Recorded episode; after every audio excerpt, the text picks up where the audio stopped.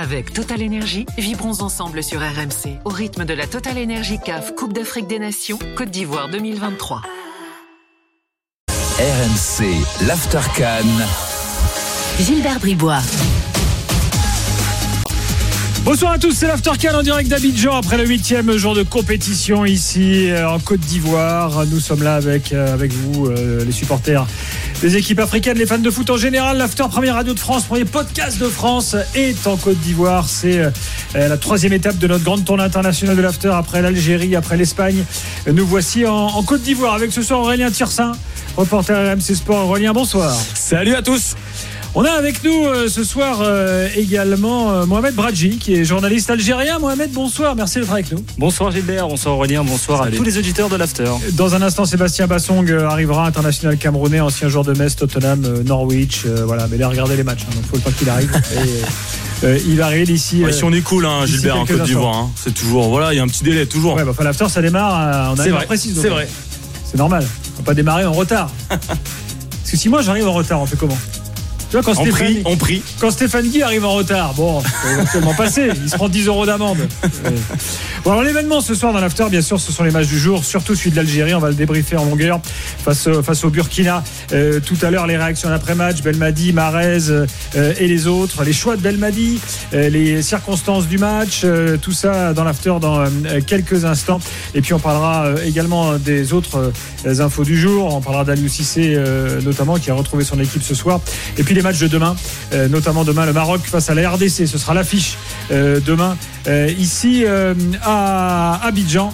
L'After C A N jusqu'à une heure trente du matin comme tous les soirs, c'est parti. Avec TotalEnergies, vibrons ensemble sur R M C au rythme de la TotalEnergies C A F Coupe d'Afrique des Nations Côte d'Ivoire deux mille vingt-trois. R M C, l'After C A N en direct d'Abidjan. trente-deux seize supporters algériens, on vous attend parce qu'il faut qu'on partage avec vous euh, ce que vous avez pensé de, euh, de ce match. On va faire une vraie évaluation depuis les choix de Belmadi jusqu'au fait de match, au coaching, euh, aux réactions euh, euh, d'après-match. Aurélien, euh, euh, Mohamed, euh, allons-y. Euh, alors, petit, euh, petit élément de euh, mathématique euh, pour, euh, pour démarrer. Rien n'est foutu pour l'Algérie, qui va jouer son dernier match contre la Mauritanie, qui, bon, bah, malheureusement, a deux défaites. Euh, voilà, donc la Mauritanie out of order. Franchement, Aurélien, on a du mal à envisager que l'Algérie se qualifie pas, quand même. Ben, c'est ça, et, et surtout, euh, bah, le résultat est décevant, évidemment, mais euh, dans le jeu et dans l'envie, ils ont pas baissé les bras, déjà, parce qu'à un moment donné, tu te dis, bon, là, ils ont pris le penalty, ils reprennent des buts euh, casquettes, euh, comme euh, le premier match où, euh, contre l'Angola, voilà, le penalty, il sort un peu nulle part, c'est Bentaleb qui fait n'importe quoi. Là, c'est Aït Nouri.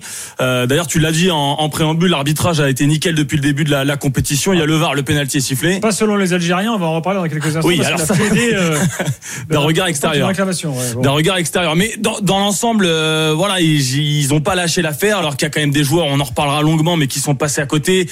Mahrez, évidemment, on se demande quand est-ce qu'il va rentrer dans sa compétition. Mais ils ont continué à aller de l'avant. Euh, Bounedjah, moi, euh, j'aime beaucoup parce que euh, il a déjà marqué trois buts. Il aurait pu en marquer quatre s'il n'y avait pas eu un hors-jeu de trois centimètres pour un retourné magnifique. On les sent pas dans la dynamique de deux mille dix-neuf, euh, de deux mille vingt et un pardon, quand ils sont fait sortir au premier mmh. tour. Les résultats sont à peine meilleurs, mais on sent quand même que dans le jeu, il y a quand même du, du mieux, même si voilà, il y a des joueurs qui sont passés à côté. Euh, tout n'est pas à jeter, comme lors du premier match. Bon, bah à un moment donné, va falloir gagner quand même, va falloir savoir euh, obtenir le résultat. Mohamed, là, t'es pas inquiet pour la qualification, rassure-nous euh, quand même. Non, non, je partage l'analyse d'Aurélien. C'est-à-dire que, bon, c'était un match capital. On va pas dire un match décisif, comme le disait Belmadi. C'est-à-dire que la qualification reste en cours. Bah, s'il gagnait là, il était qualifié, parce qu'avec quatre points, bien sûr, aurait été meilleur troisième. Si tu prends même le cas de la C A N deux mille vingt et un, avec trois points, t'avais la Tunisie, les Comores qui passaient. Donc, c'était pas euh, non plus, euh, on aurait, bah, c'était un soir de drame, tu ouais. vois. On n'était pas sur mars deux mille vingt-deux avec le match contre le Cameroun qui reste encore dans, dans toutes les mémoires. Non, je pense qu'on a abordé ce match euh, de la meilleure manière qui soit, avec euh, autant d'intention que lors de la première mi-temps face à l'Angola.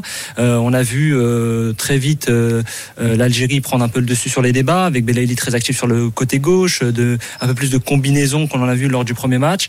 Euh, derrière, on aurait aimé que cette euh, domination se concrétise. Cependant, à ce premier but, là aussi, on va peut-être un peu en reparler, mais il y a un vrai problème pour moi au niveau de la défense avec euh, l'équipe algérienne. Euh, derrière, le match euh, se déroule. Par rapport à l'arbitrage, ça fait débat. Moi, de mon côté, c'est vrai que j'aurais pu penser qu'il y avait une faute sur Bounedjah en première période, et après la situation de main générée par Ounas, enfin avec le défenseur burkinabé qui la compte, c'est un peu litigieux. Donc après, voilà, c'est à l'appréciation de, de l'arbitre. Mais tu en ressors de là, non pas avec une forme de déception, enfin si, tu peux, parce que tu peux te dire que le match, tu pouvais le gagner, mais on n'est pas dans la même situation qu'à l'issue du second match en deux mille vingt et un face à la Guinée équatoriale, où là tu vois que c'est foutu, où tu vois que même dans l'état d'esprit, dans la réaction des joueurs, euh, dans le discours de l'entraîneur, que ça paraissait euh, très compromis. Là non, euh, la, la qualification reste possible, t'as le destin entre tes mains, t'as le ouais. prochain match face à la Mauritanie. Ah. La Mauritanie peut encore se qualifier, comme je dis, meilleur troisième à trois points, ça peut être jouable en fonction des résultats des autres groupes. Mais euh, oui, tu as raison on... de le préciser ça. Je, je, tout à l'heure, je disais qu'ils étaient out of order. Mais, mais on évoquera, ah, tu vois, moi, dans la réaction des joueurs, dans la réaction aussi des supporters, j'ai, j'ai un, des, parfois un défaitisme et un, une dramaturgie que moi, j'arrive pas à comprendre. Ah non, mais là, revenir au score, c'est, c'est le principal, parce que à deux un, t'as l'impression qu'ils étaient six pieds sous terre et ils arrivent quand même justement à avoir ce surplus de, de combativité et la tête sur Bounedjah. Franchement, moi, j'y croyais plus. Tu te dis, bon, voilà, c'est fini, ils vont repaumer, ils vont mettre la tête sous l'eau et c'est terminé, ils vont se mettre le feu, mais le fait qu'ils nos scores, ça sent bon. Messieurs, dames, il est là. Euh, arrivé tel, en, tel une star camerounaise. Arrête, c'est, c'est, franchement, ça, c'est, en ce moment, star camerounaise, ça sonne ça, pas très ça bien. Passe, ça, ça passe pas. Ah, ça passe pas trop, non. T'as une star de la première ligue. Euh, ouais, c'est mieux. Voilà, ça, ça fait plus classe. Sébastien Bassong, messieurs, dames, bonsoir. Bienvenue dans l'After. Merci beaucoup, merci pour l'invitation. On avait fait ta connaissance à Argenteuil il y a quelques mois. Euh, c'était sympa. Euh, et euh, là, t'es de retour. Euh, avec nous, tu, tu bosses pour une télé euh, ici, hein, t'es, ouais, t'es je consultant. Peu, je suis un peu consultant, on essaie de se balader un peu partout. C'est, ouais, c'est pas mal, on reste, on reste occupé. Ouais. Bon alors, excuse-moi, mais on va être obligé de parler du Cameroun tout à l'heure. Pourquoi tu t'excuses, y a pas de problème. Là, parce que ça peut, ça peut être irritant un peu, quoi. C'est pour ça. Ouais. Euh, mais là, on démarre sur l'Algérie euh, et on avait démarré la, euh, l'analyse sur toi. On disait qu'en fait, bon, même s'il n'y a pas eu de victoire pour l'instant, on est, on est évidemment pas inquiet pour la qualif. Tu partages, tu partages ça, ça, ça va passer quoi. Non, ça va passer, surtout qu'on est dans une compétition à vingt-quatre équipes, donc euh, au final ça laisse un peu plus de marge, marge de manœuvre pour, le, pour toutes les équipes. Ouais, l'Algérie doucement, ils commencent doucement, ouais, ils vont passer par la petite porte, je pense, et c'est ce qui va les, peut-être leur permettre de se réveiller après. Il y a un truc qu'on entend, qu'on n'entendait pas après les premiers matchs de la Côte d'Ivoire, de, euh, du Cameroun, euh, de l'Algérie, euh, c'est qu'en fait il y a deux compètes, c'est-à-dire que tu passes le premier tour, que tu passes troisième, deuxième ou premier au fond. Bon, c'est toujours mieux de passer premier. Peut-être que tu auras un adversaire plus facile en huitième, mais euh, l'Algérie du huitième sera peut-être transfigurée comme la Côte d'Ivoire et d'autres, quoi. Je ne sais pas comment tu le vois, toi, mais on a l'impression quand même qu'il y a deux compètes. Si, il y a deux compètes. Pour, pour moi, les matchs de poule, après, c'est un peu comme, euh, on va dire, un, pas un galop de chauffe, mais pour que les grandes équipes rentrent dans la compétition, c'est les derniers réglages et c'est les, les moments où tu peux un peu te permettre de faire des erreurs. Après, quand tu arrives au match à élimination directe, c'est souvent les grandes équipes avec les joueurs qui connaissent ce genre de situation, bah, qui savent les gérer. On parle de l'Algérie aujourd'hui, tout le monde tape sur Riyad Mahrez, euh, je pense à juste titre, à juste titre parce que c'est le leader technique, c'est le capitaine. Mais un Riyad Mahrez qui arrive dans un match à élimination directe, son pied gauche, son expérience, à un moment donné, la, la mentalité du champion, elle se réveille, elle, elle revient toujours à un moment donné. Donc, euh, ça serait bien que l'Algérie passe. Et après, je pense que là, les, les grands joueurs, ils feront la différence. On a Jafar au trente-deux seize, supporters algériens. Euh, ils sont nombreux sur le trente-deux seize, les, les supporters algériens. Je crois qu'il y en a beaucoup qui ont, qui ont envie comment, euh, comment, comment, de, comment dire, de se lâcher un peu, quoi, de dire ce qu'ils ont sur le cœur. Euh, Jafar, bonsoir. Bonsoir à tous. Merci bon. donc, pour cet accueil. Donc, effectivement, moi, je voulais parler donc, du match d'aujourd'hui, de l'équipe nationale algérienne. Donc, je suis un, un grand supporter hein, depuis mon, mon jeune âge. Et effectivement, donc, euh, moi, je, je suis d'accord avec Sébastien concernant euh, Riyad Mahrez. Je trouve qu'effectivement, euh, concernant les, les critiques euh, qui sont tout à fait légitimes, mais voilà, un Riyad Mahrez, c'est quand même un joueur euh, qui peut débloquer une situation sur un match euh, vraiment à élimination directe. Donc voilà, je pense que voilà. Côté Donc toi, euh, troisième match, tu le mets quand même, même si on voit bien qu'il n'est pas à son niveau habituel. Je le mets. Faut comme pas le mettre sur le banc. Oui, voilà, je le mets titulaire, tout en sachant qu'un Ada Ounas peut rentrer. Donc comme aujourd'hui, en étant effectivement Euh, en forme et pouvant, pouvant délivrer l'équipe comme il a fait aujourd'hui hein, sur une passe décisive. Euh, mais voilà, en tout cas, par contre, contrairement au précédent match, Mahrez, je le ferai sortir, effectivement, autour de la soixante soixante-dixième, si, euh, si je le vois à court de, de forme. Voilà, et... il est sorti ce soir, il est sorti ce soir, hein, il est bah, un peu plus soixante-quatrième, je crois, de mémoire. Ouais, c'est ça. C'est ça. Et c'est à noter d'ailleurs hein, le fait qu'on puisse sortir euh, Riyad Mahrez du, du terrain, parce que d'habitude, enfin le plus souvent, il joue quand même jusqu'à la fin. Je pense que c'est beaucoup plus dans le scénario du match en fait. C'est Riyad Mahrez qui a été déjà mis de côté, c'est déjà arrivé. Il y a des matchs où Djamel Belmadi a tenté de soixante-quatorzième, pas soixante-quatrième. Voilà, là, ce qui est beaucoup plus marquant, c'est que l'Algérie est menée, c'est qu'on voit qu'il y a vraiment un problème sur l'aile droite où on n'arrive pas à créer de l'animation. Moi, il y a une scène, enfin en seconde période, je me souviens que Riyad essaie de rentrer un peu plus dans le cœur du jeu. Il est même pas sollicité. Enfin, les, ses partenaires ne jouent même pas avec lui. Ça, c'est vraiment criant. Euh, on a bien vu que la sortie de Belaïli, l'entrée de, ça a pas vraiment. On va dire encourager à jouer sur Riyad, on a encore continué à jouer sur le, sur le côté gauche, donc euh, tous, ces, tous ces éléments euh, sont interprétés comme un véritable coup dur pour Riyad, mais je pense aussi un véritable tournant pour la sélection. Ça pose aussi euh, la question sur la, la suite de sa carrière. Je sais que c'est un joueur qui est très ambitieux, qui va aller au-delà de la CAN deux mille vingt-trois, qui aimerait bien pousser jusqu'à la Coupe du Monde deux mille vingt-six, mais euh, avec les récentes performances qu'il a eues avec l'équipe nationale, c'est peut-être euh, son statut qui est remis en question, potentiellement le capitana, mais à voir sur la suite de la compétition. Ah, je pense qu'on va loin. On va... Enfin, c'est pas qu'on va loin. Je comprends les... mmh. ce genre de, de discussion. Tout simplement, à un moment donné, Riyad Mahrez et tout Riyad Mahrez qu'il est, s'il n'est pas dans le match et si, à un moment... si le jeu nécessite un peu plus de, de jeu direct, parce que là, il faut revenir au score, mmh. bah, il fallait mettre des ballons dans la boîte, il fallait avoir plus de présence dans la surface. Et c'est juste normal, vu qu'il ne fait pas la différence à ce moment-là, qu'il sorte. Après, les discussions, est-ce qu'il ça va, on va, on va lui enlever le capitana, est-ce qu'il va être sur le banc, ça c'est sincèrement c'est le problème du coach et du staff et c'est c'est c'est un, un problème normal. Il, fa, il faut à un moment donné pouvoir sortir le joueur qui n'apporte pas ce dont l'équipe a besoin. À ce moment-là, c'est pas la majeure partie des gens ils se disent Riyad il va faire la différence, mais aujourd'hui il faut lire le jeu, faut dire, faut lire le le besoin du moment. Tu perds, il percute. S'il était Riyad qui percute, qui percute, qui continue à les provoquer, tu vas le laisser sur le terrain. Là c'est pas le cas. Et comme, comme beaucoup d'équipes, c'est un peu comme quand l'Égypte, ils ont perdu Mo Salah, bah, ça force les autres, même sur quinze minutes, à se sublimer. T'es Alors, obligé. Attends, Salah, euh, contre-exemple. Salah, tu remarques que l'Égypte a été meilleure sans lui en deuxième mi-temps. Oui, c'est ça. Mais en fait, pour moi, c'est, ouais. la, c'est la même chose sur les quinze minutes, Gilbert. Parce mmh. qu'il marque quand Riyad, il n'est pas là.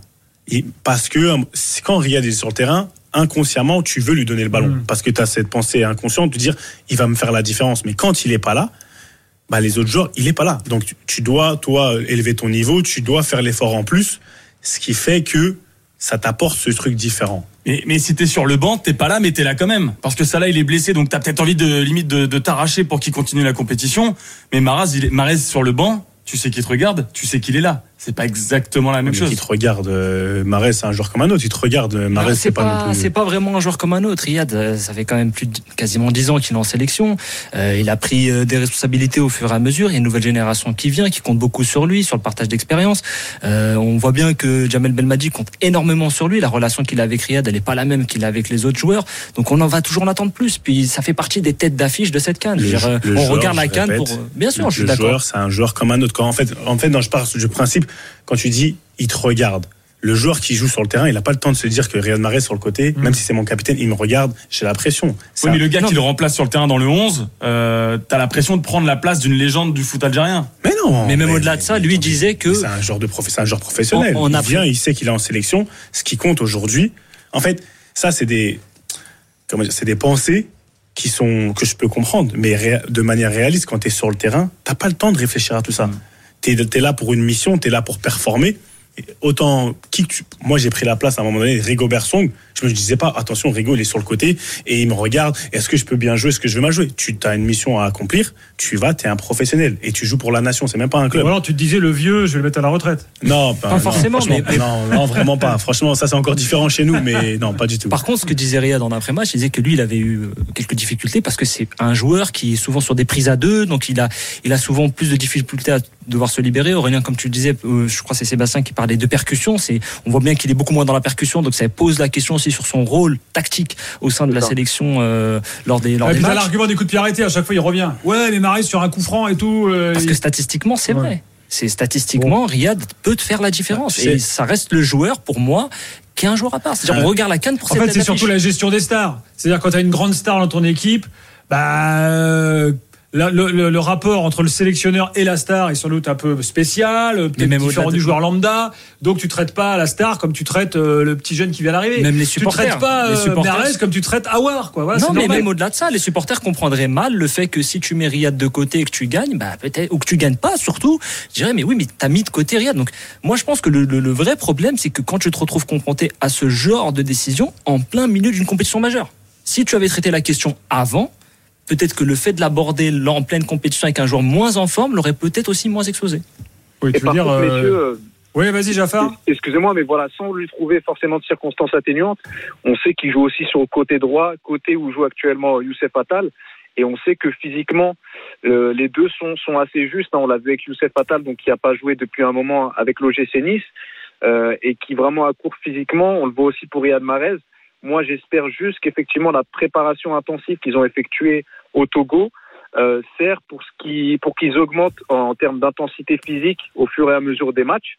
Euh, c'est possible, ça. C'est possible qu'il y ait un calcul qui a été fait en disant on sait qu'on va être un peu moins bien sur le premier tour, mais l'idée, c'est d'être à bloc à partir du huitième.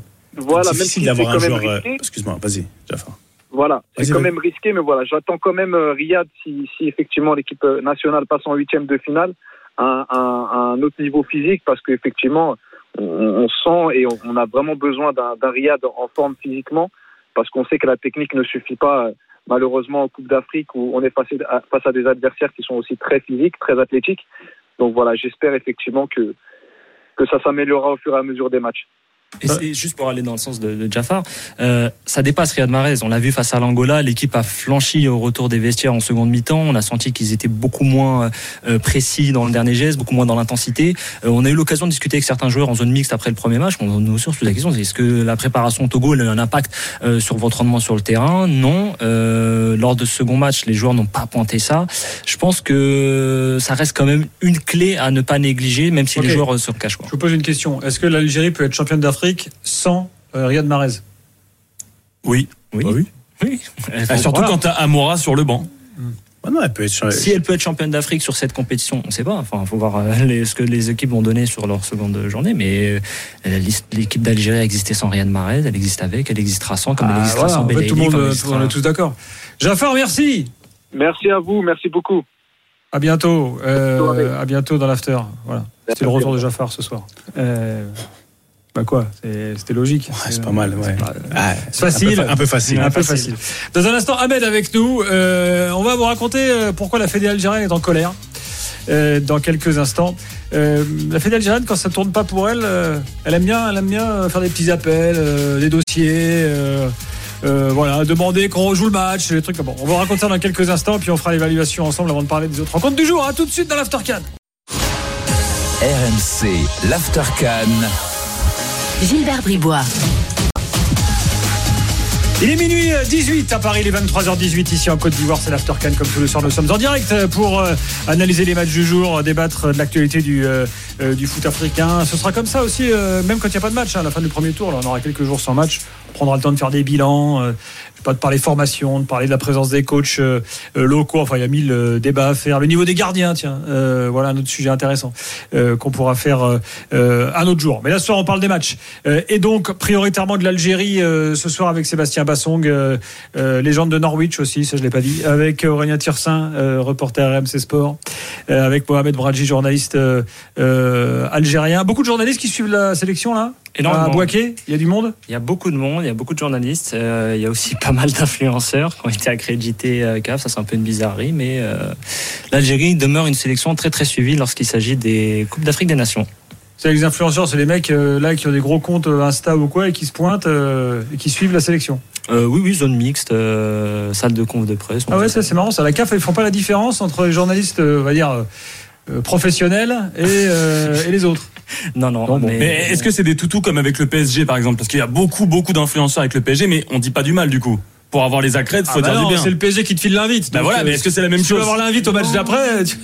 mais non, oui. Je pense que c'est plus là, là, ils sont dans la dans la surprise et dans la contemplation, parce que je peux pas. Je pense que c'est. On en parlait tout à l'heure un peu en off, mais c'est toujours un peu bizarre quand tu fais tes premières fois et que tu te retrouves si proche des joueurs, du terrain. Donc il y a une forme de fascination. Je pense que c'est plus euh, l'excitation de l'événement et le fait de vivre quelque chose en plein cœur de, de, de du truc, quoi. Et c'est, c'est ce qu'ils veulent faire partager à leur communauté, grand bien à leur face. Mais c'est vrai que c'est un gros point noir de, de la C A F que, qui aurait pu mieux faire le tri. Bon, bon voilà, c'est vrai qu'il faut, faut savoir faire la différence entre une personne qu'on dit influenceur et puis un journaliste professionnel qui a une déontologie, une façon de travailler, une rédaction, et cetera. Bon, on va pas faire un cours des médias ce soir, mais enfin, euh, c'est très différent. Ahmed est là, salut Ahmed. Au salut les gars. Ça va ? Salut. Ça va bien. Ouais, ça va, ouais, ça va, ouais, ça va. Bon, euh, l'Algérie euh, est pas contente et euh, a décidé de présenter un dossier euh, devant la C A F euh, parce que selon euh, la fédé algérienne, euh, il y a eu des gros soucis d'arbitrage dans ce match, notamment un penalty, euh, un penalty oublié. Alors, euh, si je voulais faire euh, le, le, le gars relou, je dirais que les Algériens c'est un peu les spécialistes des réclamations, oui, quand même. Oui, oui, on se souvient ça. Du fameux Algérie-Cameroun euh, qualificatif. Ouais, on s'en euh, souvient tous, t'inquiète pas. On s'en on souvient s'en tous. Souvient bien, oui, effectivement. Non mais. Euh, Ahmed, faut savoir, faut, faut savoir parfois, euh, euh, bah, quand il y a des faits contre toi, les accepter. Enfin, je veux dire, une erreur. Éventuellement, si même il y a eu une erreur de l'arbitre, bah, ça fait partie du jeu, non ? Oui, mais vous savez, moi, ce que j'aimerais que la fédé fasse, elle prenne son téléphone, elle appelle l'incompétent Belmadi, elle lui dit, est-ce que, est-ce que t'es aveugle ?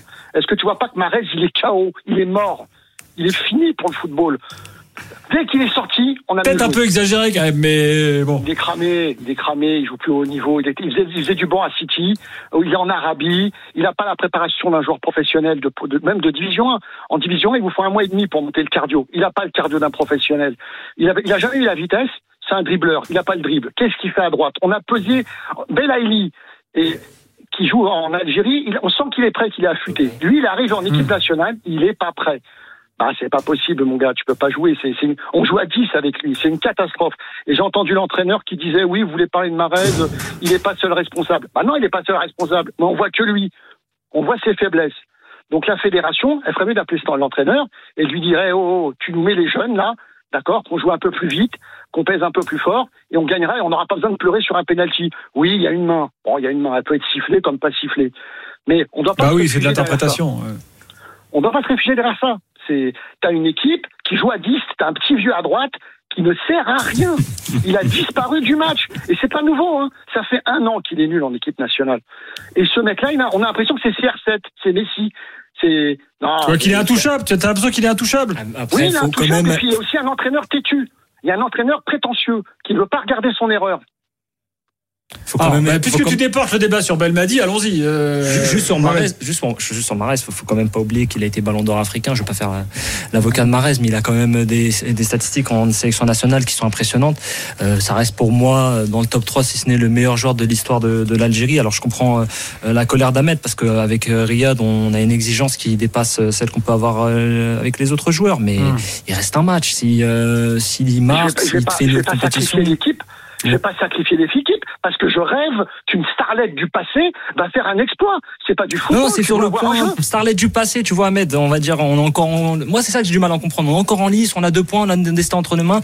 Et je vois beaucoup de réactions où les supporters nous, nous... enfin, voilà, on a l'impression qu'on est au pied du mur, alors que pas du tout. Non mais on a encore notre destin entre nous. Parce que tu vois que cette équipe peut jouer mieux sans lui. Parce que tu vois qu'on pourrait être bien. Ah, mais pourquoi pas ? Mais comment tu vois qu'elle peut jouer mieux sans lui ? Excuse-moi, Ahmed. Sincèrement, bah, de manière factuelle, comment tu le vois ? Dis-moi ce qu'il a fait du match. Non, c'est pas ça. C'est ça, c'est différent. Tu me dis ce qu'il a fait dans le match, mais comment bah, toi tu faits, vois qu'elle peut jouer mieux sans lui ? Tu l'as, tu l'as bah, pas vu. Dès qu'il est sorti, regarde le match. Dès qu'il non, est mais là, sorti, tu parles, on, on parle de quinze minutes. On parle de quinze minutes sur un match, Ahmed. Alors, alors, attends, juste revenons quand même sur les choix de Belmadi, puisque tu, tu pointes du doigt Belmadi. Bon, on a bien compris que Barès t'en voulait plus, mais tu pointes du doigt Belmadi. Belmadi, il est quand même une équipe offensive là. Moi, le problème, c'est que le onze de départ. Non, onze de départ, Belaïli, Fegouli, Mahrez, euh, Bounedjah. Bon. Ah, alors, c'est pas offensif, parce que déjà, sur le onze de départ, t'as, t'as huit joueurs sur onze qui ont joué la C A N deux mille dix-neuf. Donc, la C A N deux mille dix-neuf, on en parle souvent, c'est un, c'est pas, c'est un succès pour Belmadi, et ça fait cinq ans. C'est-à-dire qu'en cinq ans aussi, les joueurs, ils ont pris cinq ans entre temps. C'est-à-dire, bah oui. Par exemple, un Fegouli. Ah, il est cramé aussi. Hein. Attends, il est cramé aussi. Si vous répondez à la question de Gilbert, il a dit hein, les choix offensifs. Vous allez dans les ça fait cinq ans. C'est des joueurs offensifs ou c'est pas des joueurs offensifs? Il y a des mecs qui démarrent avec quatre offensifs. On parle de composition offensive, les trois offensifs, ouais. c'est Belaïli, Bounedjah, Mahrez. Fegouli est dans, est dans un travail beaucoup plus au milieu pour pouvoir accompagner Mahrez et surtout pour pouvoir. Enfin, Fegouli, on est d'accord, c'est pas un milieu défensif, c'est non, mais pas non, un six. Mais il avait beaucoup plus un rôle pour courir pour, pour Mahrez et pour assurer face au, au milieu Blati Touré et Gustavo Sangaré, qui est un milieu très costaud à la CAN. On rappelle que le Burkina Faso était demi-finaliste de la dernière CAN, mm. que ça reste quand même un poids lourd sur le continent africain, qu'on les a joués en qualification de Coupe du Monde, que ça a été très serré, on a fait deux deux au Maroc avant de faire un un chez nous. Donc Fegouli n'a pas un rôle offensif, c'est ça aussi, on a tendance à mal juger. Et, et par rapport à cet équilibre d'équipe, effectivement le jeu, le jeu pense plus à gauche, peut-être parce que Mahrez n'est pas mis dans les meilleures conditions, mais le problème c'est que sur la composition de départ, t'as pas tant de nouveautés, c'est-à-dire que les trois joueurs que tu n'as pas, c'est parce que Mboulhi ne pouvait plus, enfin il est dans la liste, mais on trouve entre guillemets Mandrea a pris sa place, euh, Ben Sebaïne a été replacé en centrale gauche, donc Aït Nouri qui a émergé euh, est là, et le, le troisième c'est Ramiz Zerouki qui a été intégré entre. T'es en train de nous dire que c'est France deux mille deux en fait, le, l'Algérie euh, deux mille vingt-quatre? Non, puisqu'on est on est encore en lice au bout du second match, donc non, non, le parallèle s'arrête là, mais je veux dire par là, quand quand, quand tu as un profondeur de banc avec euh, Amoura qui a fait une très bonne entrée, qui a vraiment. Alors attends, puisqu'on continue sur Belmadi, euh, le coaching, justement, il fait rentrer tout ce qu'il a comme attaquant, il a tout mis là. Ça faisait très peur. Hein. Franchement, moi j'ai eu des flashs. Ça, ça lui ressemblait pas à Belmadi. Bah, Belmadi bah, en fait, Belmadi, trop, quand il est pied, quand il est, quand il est pied au mur, il, généralement il tente un all-in qui peut soit passer, soit casser. Ouais, dos au mur. Ouais, mais mais là, oh, bah, bah, quand t'es dos au mur, t'as aussi les pieds dos au mur. Ouais, ouais mais là, bah, bah ça me rappelait le quatre deux quatre face à la Côte d'Ivoire lors de la dernière CAN, où tu avais encore ton destin entre les mains, tu joues en quatre deux quatre et puis tu perds trois zéro. Euh, là, je pense qu'il avait vraiment senti le souffle de la désillusion passer devant lui. Là, ça paye. Et justement, on va dire que ça paye, c'est plutôt positif. Mais on a encore une fois, à partir de la soixantième, quand les Burkinabés mènent deux un, bah, on sent très clairement que la, la catastrophe peut arriver. Et là, les changements ont payé. Mais attention, euh, ça peut se reproduire s'il n'y euh, a pas des ajust- ah, ajustements. Les, sans, les, changements, ils ont, les changements, ils ont payé. Ouais. En fait, vous allez, ah, oui. vous allez très loin dans votre réflexion parce que si on parle de. Je reviens sur la question de Gilbert. Les joueurs offensifs. Un joueur offensif, c'est un joueur offensif. Fegouli, peu importe comment il va être utilisé dans le système, mm. ça, c'est entre eux. Mais si on parle de joueurs offensifs, qui, Belmadi, il n'a pas l'habitude d'avoir une équipe sur le papier aussi offensive, que ce soit des anciens joueurs ou une nouvelle génération, ça c'est un autre débat. C'est L'Algérie, autre... c'est une équipe de contre, hein. C'est pas une équipe de... Même deux mille dix-neuf, elle fait son succès sur ça. C'est-à-dire qu'on a beaucoup tendance ah oui. à confondre l'Algérie comme une équipe de possession, comme une équipe ultra offensive, va, alors que ça va vite, elle n'a pas joué sur ça. En fait, c'est pas... ça va vite. En compte, ça peut aller la, très vite. L'Algérie, ils ont des joueurs très physiques. Ça veut dire ça va vite vers l'avant, ça joue dans la verticalité. Mahrez, en temps normal, peu importe les joueurs qui sont là, ils provoquent. Mais aujourd'hui, vous aviez une équipe offensive. Si on parle de Belmadi, si on reste sur Belmadi, il a mis des, une équipe offensive. Maintenant, comment c'est animé, c'est un autre débat. Et après, la jeunesse, la, je pense que Belmadi, dans son, dans son approche, il voit, le, ah voilà, il voit la pression, il fait un mix de nouveaux, de jeunes, de vitesse et d'expérience. Dans ces matchs-là, pourquoi Sofiane Fegouli, aujourd'hui? Parce qu'il a une expérience qu'un jeune, à ce moment-là, ne peut peut-être pas lui apporter, peut-être sur soixante minutes, sur cinquante minutes. Sauf que je suis d'accord avec toi, mais le postulat, il n'est pas validé, parce qu'au bout de quarante-cinq minutes, il le sort. Réajustement, il fait rentrer Amoura, Amoura, première canne, premier match, et directement dans l'impact, il t'apporte autre chose, il aimante les défenseurs burkinabés, il fait une super mi-temps. Mmh. Donc là, le... Je, je, je suis d'accord avec toi, hein, vraiment. Le, tu as, tu as totalement raison. C'est-à-dire, ça dépend de comment tu animes, ça dépend de ce que tu peux aligner. Mais là, ça s'est pas validé. Et d'ailleurs, il s'est déjugé puisque Fegouli a été sorti à la mi-temps. Donc même là, en termes de joueur offensif, ah, c'était pas du tout. Parce que Fegouli, il a pas fait une bonne mi-temps, c'est tout. Bah, lui, il a la chance que tous les regards sont sur Mahrez parce que Fegouli, effectivement, alors c'est peut-être, c'est pas une légende de l'Algérie à proprement parler, mais c'est quand même un joueur qui a compté. Il est taulier, transparent. Un, légende non, mais, quand même. On va dire qu'il est là. Bah, non, mais je, je fais quand même un distinguo mmh. entre Mahrez et lui, mais voilà, il a peut-être un tout petit cran en dessous, mmh. mais c'est un joueur qui a compté. Euh, Quant à Shaibi, alors bon, moi je suis pas d'accord, mais il a été élu homme du match lors du, de la première rencontre. Shaibi, Amoura, des mecs comme ça, quand tu les vois, alors lui à la Saint-Gilloise, Shaibi à Francfort, tu te dis mais cette fameuse nouvelle génération, euh, si là. tu veux marquer des buts, il faut mettre ces gars-là. Bah oui, Ahmed. bah oui. On était sur euh, Belmadi, Mar- euh, Ahmed, t- quand il fait sur, sur son coaching là, euh, t'es, je veux dire, t'es en phase avec ce qu'il a fait. Fallait mettre tous les attaquants là, fallait envoyer, euh, envoyer la sauce. Bah, ils étaient éliminés à ce moment-là, à deux un, ils étaient éliminés. Hein. C'était euh, au revoir, au revoir tout le monde. Hein. Donc euh, non, il, il a vu pas éliminé parce que t'a, t'a, t'avais un point, tu pouvais avec quatre points te qualifier derrière. Ouais, mais il a vu toutes ses erreurs à ce moment-là. Il a sorti Mahrez d'ailleurs, hein, mais à ce moment-là, c'était le naufrage parce qu'en fait, les Burkinabés. Ils étaient, en fait, les Burkinabés ont mal joué le coup. Ils se sont dit, en deuxième mi-temps, ils sont cramés, on l'a vu. Donc, on va, ils ont tenu. Ils ont joué la première mi-temps, ils ont laissé à Babal, ce qui a donné l'impression qu'on dominait. Mais en fait, ils n'ont pas voulu jouer. Et ils nous ont mis un but sur un centre, un bim but. Ils nous ont tués direct. Et après, ils se sont dit, bon, Euh, on va les payer en deuxième mi-temps. Une grosse erreur aussi d'alignement de la défense algérienne. Ça, c'est, c'est récurrent et euh, on, on le voit. De toute façon, tu prends tous les buts de l'Algérie. C'est-à-dire le premier but face à l'Angola, faute de Bentaleb qui était évitable. Là, l'alignement de la défense qui était vraiment... Euh, oui. Voilà, quoi, mmh. je vais même pas finir ma phrase. Et, et, et le, le, le, le penalty, bon, manque d'expérience d'Aït Nouri. Moi, je tire même pas la, je tire même pas dessus parce que pour moi, il a fait un, quand même un bon match. Mais, mais c'est toujours ce, ces sauts de concentration, ce manque de certitude que tu te crées autour de toi, sur ton environnement, sur le terrain, qui t'amène. Parce que s'il n'y a pas ces erreurs, l'Algérie elle a six points, hein, six points, t'es qualifié, ah, tu oui. es parti. Moi, je vais te dire quand même, Ahmed, avant qu'on se quitte, sois un petit peu, comment dirais-je, prends un peu du recul, parce que comme on l'a dit en début, il y a une autre compète qui va démarrer en huitième, et si l'Algérie va en finale. Peut-être que tu te diras, ce que j'ai dit dans l'after, euh, tu vois, le vingt janvier, j'aurais peut-être pas dû le dire. Non, mais t'as peut-être raison. Mais physiquement, Mahrez, si t'es pas prêt, avec le temps qu'il fait, avec la chaleur et l'humidité, bonjour pour remonter la pente. Merci Ahmed, bonne soirée. Merci. À très vite. Euh, on continue euh, sur l'Algérie avec l'évaluation dans quelques instants. Ensuite, on parlera du match euh, entre le Mali et la Tunisie euh, ce soir. Et puis alors, le Angola-Mauritanie, celui-là, on l'a pas vu venir. On s'est dit, c'est le match un peu moins intéressant et tout. La moralité, c'était le feu. Euh, donc, on peut, on peut en dire un mot euh, également dans quelques minutes dans l'After CAN. À tout de suite. R M C, l'After CAN. Gilbert Brisbois. On est là jusqu'à une heure trente du matin, comme tous les soirs. Il est minuit trente-deux en France, il est vingt-trois heures trente-deux ici euh, à Abidjan. Sébastien Bassong avec nous, légende de Metz, euh, je ne l'ai pas dit, euh, Aurélien Tharsin, euh, reporter R M C Sport, légende de R M C Sport. Moustapha Bradji, euh, Jean, euh, Mohamed euh, Bradji, parce que j'ai confondu avec Moustapha Hadji sans doute. Oui. Grande légende. C'est vexant, non, pour un, pour un Algérien? Non, non, parce pas que vexant. Non, non, grande légende de, de c'est bien, tu, tu, tu es un garçon ouvert. Non, il y a beaucoup de fraternité entre les Algériens et les Marocains. Faut bah, pas non plaisir plus à entendre parce que des fois on a, on a du mal à le non, toucher du doigt. Mais ce qui se passe sur les, écoute, ce qui se passe sur les réseaux sociaux n'est pas ce qui se passe sur la, la vraie vie. Moi, je me souviens en deux mille dix-neuf, on a eu énormément de solidarité de la part des Marocains lorsqu'ils ont été éliminés, qui sont venus nous soutenir dans notre second succès. Moi, dehors, il y a beaucoup de fraternité, que ce soit avec les Ivoiriens, les supporters des autres sélections. Donc, il faut, tu as dit prendre du recul. Est-ce que, le, qu'il faut... est-ce que le supporter algérien était derrière le Maroc à la Coupe du Monde? Euh, oui. Majoritairement. Ah oui, il y en a eu, il y en a eu. Bah, bien sûr, c'est, ça reste quand même une sélection qui a été en demi-finale, première sélection africaine. Il y a eu beaucoup de joie, il y a eu des célébrations en Algérie, euh, moi j'en ai vu. Euh, il y a eu des célébrations aussi au Maroc pour l'Algérie lorsqu'elle a gagné euh, la coupe, euh, enfin la Coupe d'Afrique des Nations. Sur Direct Studio, on me dit euh, ce Mohamed est un mytho. Est-ce que le supporter algérien était, comme tu as dit, il y a beaucoup de fraternité, supporter Après, du Cameroun dit... pendant la Coupe Ah, du... ça c'est autre chose. Ouais, tu as dit il y avait beaucoup de fraternité, non? Ah ouais. Mais, mais, mais, au Cam... mais, mais au Cameroun, ça c'est ça c'est ça c'est une autre histoire. Tu demanderas aux supporters algériens, hein, ils ont encore de, de bons souvenirs. On a un auditeur fidèle de l'After qui nous rejoint, qui, était, qui est déjà passé l'autre jour. Euh, euh, Sébastien, il est, il est plutôt pour le Sénégal. Oui, complètement pour le Sénégal. Voilà, Divi, bonsoir. Bonsoir Gilbert. Et bien, bienvenue de retour hein, parmi nous. Merci. Euh, tout à l'heure, on va débattre du Cameroun. Tu pourras donner ton avis, hein, ton œil extérieur, de ton, de ton œil d'analyse du football. Ah ouais, avec plaisir. Voilà, ce sera tout à l'heure. J'aimerais d'abord qu'on conclue sur l'évaluation algérienne. Mehdi est là au trente-deux seize. Salut Mehdi. Oui, bonsoir à tous, bonsoir tout le monde. Salut. Mehdi, on va, on va plus parler de Mahrez, on en a trop parlé déjà.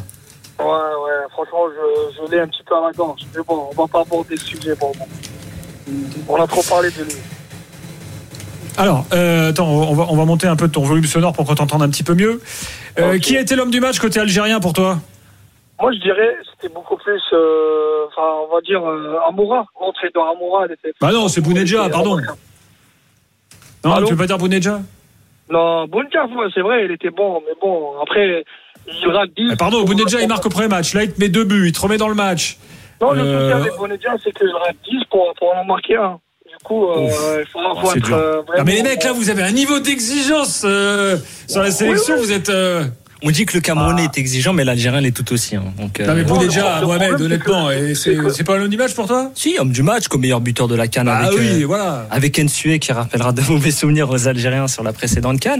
Mais beaucoup d'efforts. Moi, je, j'ai vu le match au stade euh, face à l'Angola. Il a cette capacité à vraiment euh, perturber la défense, un véritable poison. Non, mais il court à Bounedjah et c'est il lui se dépasse pour euh, les autres. Il met des buts magnifiques aussi. Ah, c'est oui. pas que un mec qui se, dé, qui pour, se défonce. Il a mis des buts pour magnifiques. Pour trois centimètres, il serait à quatre buts. Hein. Et il serait le but de la l'un des début de la compétition. Euh, et aussi, il peut faire une passe décisive euh, talonnade à l'entrée de la surface sur Belaïli. Qui la derrière, combinaison est magnifique. Euh, hein, voilà, franchement, franchement, moi, il m'impressionne parce que on dit toujours les gars qui jouent dans le golf. Lui, il joue au Qatar, c'est une légende absolue d'Al-Sadd. Il a marqué euh, deux cents buts, je crois, avec Al-Sadd. Enfin, c'est euh, des totaux impressionnants. Donc lui, il a, il a jamais joué en Europe, si je dis pas de bêtises. Il est parti là-bas directement.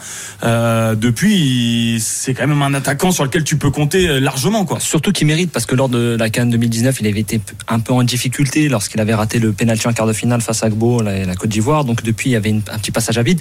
Euh, on rigolait tout à l'heure un peu sur le match du Cameroun. Il a manqué lors de cette double confrontation. Il a été, il n'avait pas été pris. Et pour moi, son absence, elle a quand même eu un impact, même si Slimani s'était démené et reste euh, le meilleur buteur de l'histoire de la sélection et le, le, le plus grand, le recordman de sélection avec l'équipe d'Algérie.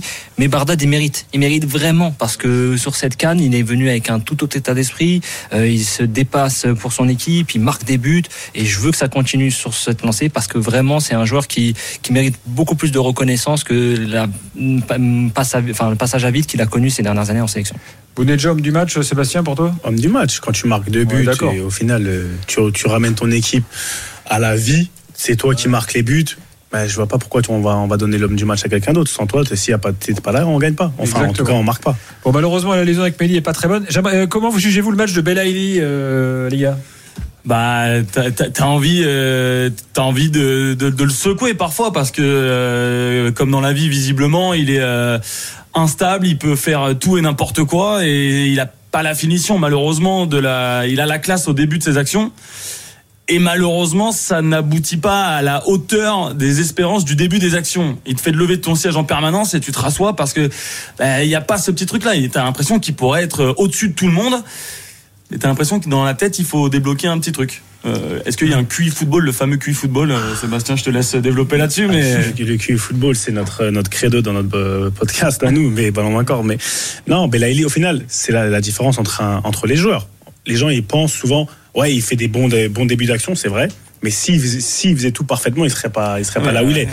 Donc à un moment donné, il faut accepter les joueurs pour au niveau où ils sont. C'est sûr que c'est un joueur qui dans les débuts d'action qui est bon. Bah, dans la fin, en end product à la fin, mmh. c'est moins facile. Après, pourquoi se dire s'il faisait plus, c'est ce qu'il est. Aujourd'hui, il faut le prendre comme il est. Et je pense que les entraîneurs, et Belmadi, il l'a bien compris. Aujourd'hui, il sait comment utiliser Belaïli. Il n'a pas d'attente extraordinaire. Si demain, tu le fais, il fait plus, c'est un bonus. Parce que tu dis, waouh, il a fait un truc auquel on ne s'attend pas. Mais au final, il est fidèle à lui-même. On l'a connu comme ça, il continue comme ça. Il est authentique. Il est authentique, c'est, c'est son jeu. Et peut-être qu'il a atteint son plafond de verre. Il ne pourra pas aller plus haut parce qu'il n'est pas censé aller plus haut, tout simplement. Je dirais authentique, mais c'est aussi surtout un joueur qui s'est vraiment dépassé. Il a eu une fin de saison tronquée à Ajaccio avec les péripéties qu'on, qu'on a pu suivre la saison dernière et que vous avez pu relater sur, sur l'after. Il revient en Algérie, au Mouloudia d'Alger, où c'est le transfert de l'été. Le meilleur buteur du championnat, là. Exactement. Il commence la saison avec, il cartonne avec dix buts, Patrice Broumel et dithyrambique sur Youssef. Euh, lui-même est revenu pour pouvoir être fit pour la sélection. Il y a la blessure d'Amin Gouiri qui le remet un peu en selle et qui lui donne beaucoup plus d'importance dans le jeu de Belmadi. Et il le lui rend bien. Après, on c'est qu'effectivement par rapport à la préparation physique, par rapport aussi euh, à sa fin de saison tronquée, il a peut-être pas les jambes pour pouvoir aller au bout de ses actions, pour pouvoir faire, mais la volonté qu'il a, euh, Hubert Velud le disait en conférence de presse d'avant-match, il a mis deux joueurs sur Belaïli, il a mis une attention particulière sur lui parce qu'il savait que le danger allait venir de lui. C'est très significatif, c'est un joueur qu'il a déjà entraîné à l'U S M Alger et, et Youssef peut vraiment apporter, et là même l'entrée d'Amoura, quand, quand Amoura est, est rentré, on peut sentir qu'il y a une complémentarité et l'évolution tactique de Belmadi à deux attaquants peut lui laisser encore sa place sur ce troisième match. Donc euh, effectivement, peut-être que la lucidité sur le dernier geste, je suis d'accord, mais il faut aussi relativiser par rapport au joueur qu'il est. Sébastien disait qu'il est authentique, moi je dirais qu'il est exceptionnel, c'est-à-dire que c'est ah, carrément. Bon... oui oui, mais c'est en fait c'est quelque chose qu'en France on a du mal à comprendre. Non, mais parce les que... Algériens, vous êtes amoureux de Belaïli à un point. Oui, ouais, bien des sûr. Fois ça me bluffe. Mais parce qu'on l'a subi. Tu te dis mais les gars. Mais parce qu'on l'a. Mais nous on l'a vu à Brest, nous. Voilà. Mais nous on l'a vu depuis ses dix-huit ans au Mouloudia Club d'Oran, puis on l'a vu évoluer à l'U S M Alger. Enfin, Hubert Velud avait cette anecdote très très très sympa qui disait que bah, Belaïli en fait euh, la semaine d'entraînement il n'est que le jeudi, alors que t'avais match le vendredi ou le samedi. Mais, mais... c'était toujours le joueur qui te faisait la décision, qui marquait, et même quand il part à l'Espérance de Tunis. ça, euh, sur cette perception qu'on a en France. Ça ne te rend pas fou, justement, de savoir qui peut faire ça, mais... Euh, Belaïli, on le connaît depuis l'âge de dix-huit ans. À dix-huit ans, il devait signer à Caen, et finalement, il part à l'U S M A pour aller à l'Espérance sportive de Tunis. Ben, euh, Sébastien l'a dit, on le prend comme il est. On doit le prendre comme il est, on doit faire avec ce qu'il est. C'est, ouais, c'est... T'aimes, t'aimes pas... Voilà, c'est ça. C'est non, le... t'aimes, t'aimes pas. Il y a des entraîneurs pour qui, franchement, ça ne peut pas passer, en ah, fonction oui. de, de ta culture footballistique. C'est moi, Vaïd Aïlodzik avec ouais, Belaïli, en fait, ça dure trois minutes, quoi. Ça dure trois minutes, parce ouais. qu'au final, c'est pas, c'est pas son football, c'est pas son type de personnalité. Bah, ça, ça matche pas, tout simplement. Il y a des entraîneurs qui, eux, dans leur façon de voir le football, sont un peu plus ouverts et qui voient le talent pur. Un, un entraîneur qui prend Belaïli, je pense qu'il a besoin d'un certain type de joueur qui est un peu, un peu fou, qui amène une certaine part de, de on sait pas, de, de mystère, parce que tu sais pas ce qu'il va donner. De la même, il y a beaucoup de joueurs comme ça, mais après, ça a ses limites, tout simplement. Et tu dois savoir que tu peux pas en faire ton joueur majeur, tout simplement, parce qu'un jour il sera là, un jour il sera pas là. Voilà. Bon, et quand il fait les barbecues dans la cuisine, c'est, c'est quand même un problème. Ça, c'est... Ouais, faut ça, s'ouvrir la fenêtre, quoi. Bon, après, ça, ça, ça, ça, ça, on a retenu ça de lui, mais moi, je peux dire qu'il a cassé pas mal de reins en Ligue un. Je me souviens, de... tu peux demander à Dizazi, qui aujourd'hui à Chelsea, il avait pris un beau dribble de la part de Belaïli avec Brest lorsqu'il jouait encore à Monaco. Ouais, mais ça, c'est si, si on, franchement, si on s'arrêtait aux joueurs qui mettent. C'est le chauvinisme algérien, ah, tu, mais, tu sais, tu vois ce que. Les joueurs qui mettent des dribbles aux autres, franchement, laisse tomber, il n'y a personne qui fait des carrières. Alors, non, je, juste, je, je, on va pas faire deux heures sur Belaïli, mais moi, c'est un truc, ça va toujours fasciner. Quand il joue en France, moi je disais souvent, quand il fait un mauvais match, j'ai Belaïli a fait un mauvais match. Je me faisais mais insulter, j'ai l'impression par la moitié de l'Algérie. Ouais, faut pas toucher Belaïli. Ouais, pourquoi tu dis ça ? Calmez-vous les gars. Il peut aussi faire des mauvais matchs, le gars. Il peut, il peut ah, faire bien sûr, bien parfois sûr, n'importe mais... quoi. Et on a mais il a cette cote d'amour chez les Algériens parce que c'est un joueur qui est vraiment euh, techniquement euh, très fin quand il, a, quand il est en forme, hein, qui est décisif et qui surtout est très attachant. C'est-à-dire que quand tu suis le parcours du joueur, euh, malgré ses à côté, malgré peut-être, comme le dirait Aurélien, la déception qu'on a eue de ne pas l'avoir vu plus haut parce que le potentiel était là très jeune, il euh, y a une forme de sincérité chez lui qui est très attachante et qui fait qu'il a une super cote de popularité auprès des supporters. Bon, on a fait le tour sur l'Algérie. Euh, on estime bon, donc, que contre la Mauritanie, ils vont être méga favoris. Hein. Euh, là, ah. ce serait, là, ce serait la cata absolue, évidemment. Il faut regarder le match d'aujourd'hui, la Mauritanie qui a été très surprenante. Donc, euh, non, non, il faut garder cette modestie en tête. Et... Enfin là, c'était porte ouverte, Angola. En fait, pourquoi en fait, y a, c'est quelle modestie ? Si demain, tu dis pas que l'Algérie, elle est favorite contre la Mauritanie, ah, oui. c'est que tu n'assumes même pas le statut que tu dois avoir. Et moi, je n'arrive pas à comprendre. C'est une différence entre... être modeste, dire que non, on va les prendre comme ça. Moi, j'aime les gens qui sont, con, sont conscients de leurs forces. Ça veut dire que je suis, on est l'équipe d'Algérie. Certes, on passe, on, a, on passe un mauvais moment, mais on reste l'équipe d'Algérie. On reste les joueurs qui savent faire la différence. Le talent, il s'en va pas. Ça veut dire ce qu'ils ont construit en, ensemble, ça s'en va pas. C'est pas de l'arrogance de dire que oui, on se, on se doit de gagner le match. Maintenant, ce que ça va se faire, ça va pas se faire. C'est la vérité du jour qui va le dire. Mais se cacher derrière, non, il faut être modeste. Enfin, c'est pas de la. En fait, c'est pas de l'arrogance. C'est pas être modeste de dire que tu sais quoi, je sais pas trop si je vais gagner, si je veux pas gagner. Je veux gagner, je suis censé être le meilleur.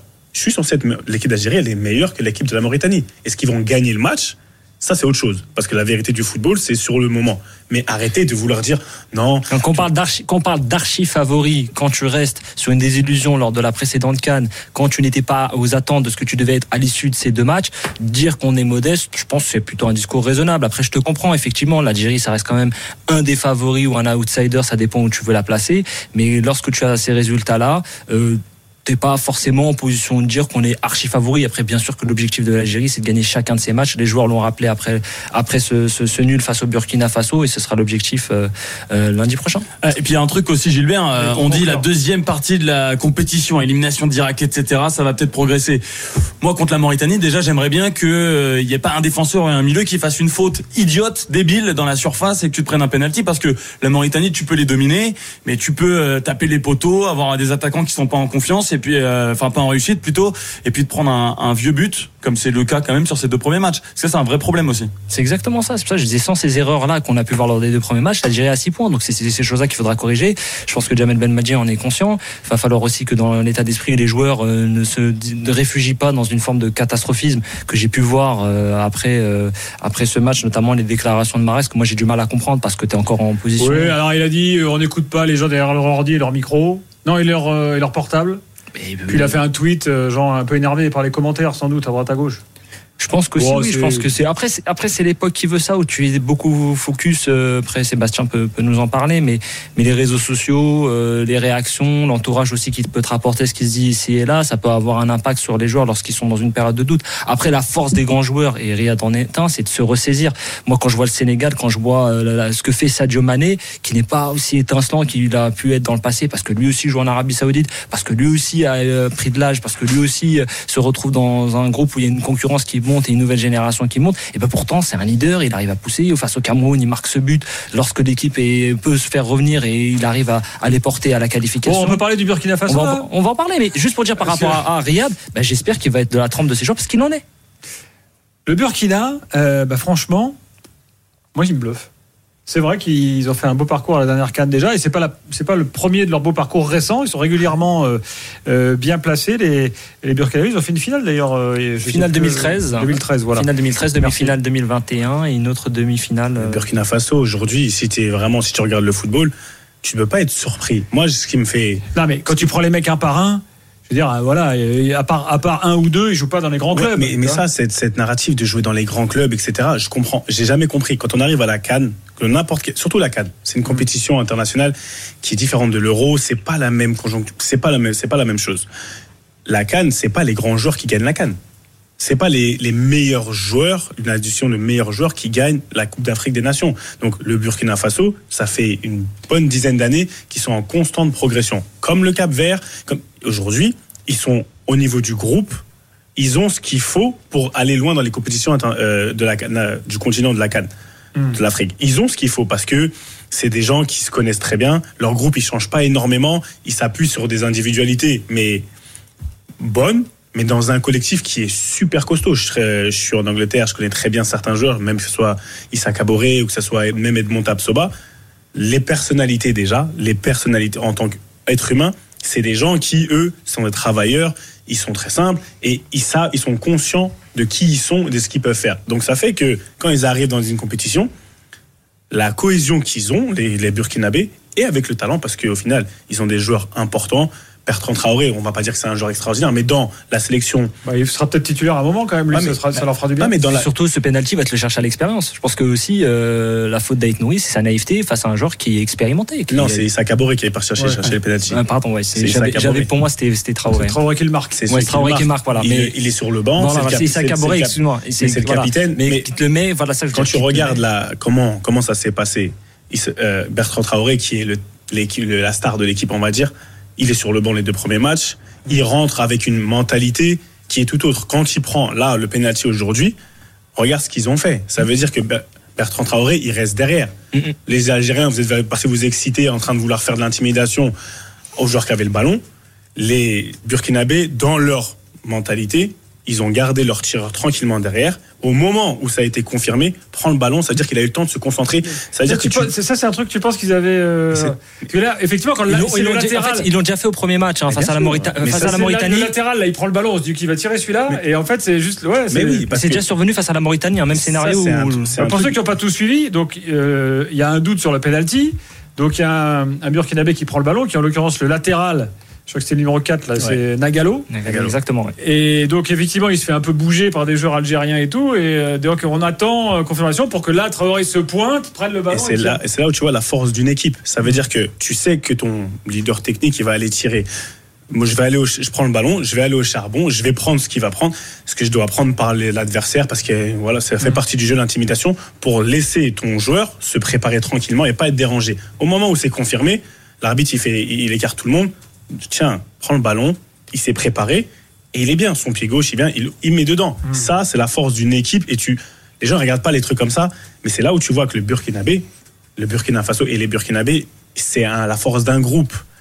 Il sort du banc, il peut être la star, il peut gonfler, il gonfle pas. Il reste là et il joue le temps qu'il doit jouer. Mmh. Et comme ça, ils l'ont fait depuis dix ans. Donc, c'est pas une surprise qu'aujourd'hui, ils se retrouvent sur le devant de la scène, mais pour l'opinion publique, ça sonne pas bien. De la même manière que le Cap-Vert, ça, on n'est pas habitué. Mais il faut changer l'inconscient en général. Non, mais ça reste, ça reste une valeur.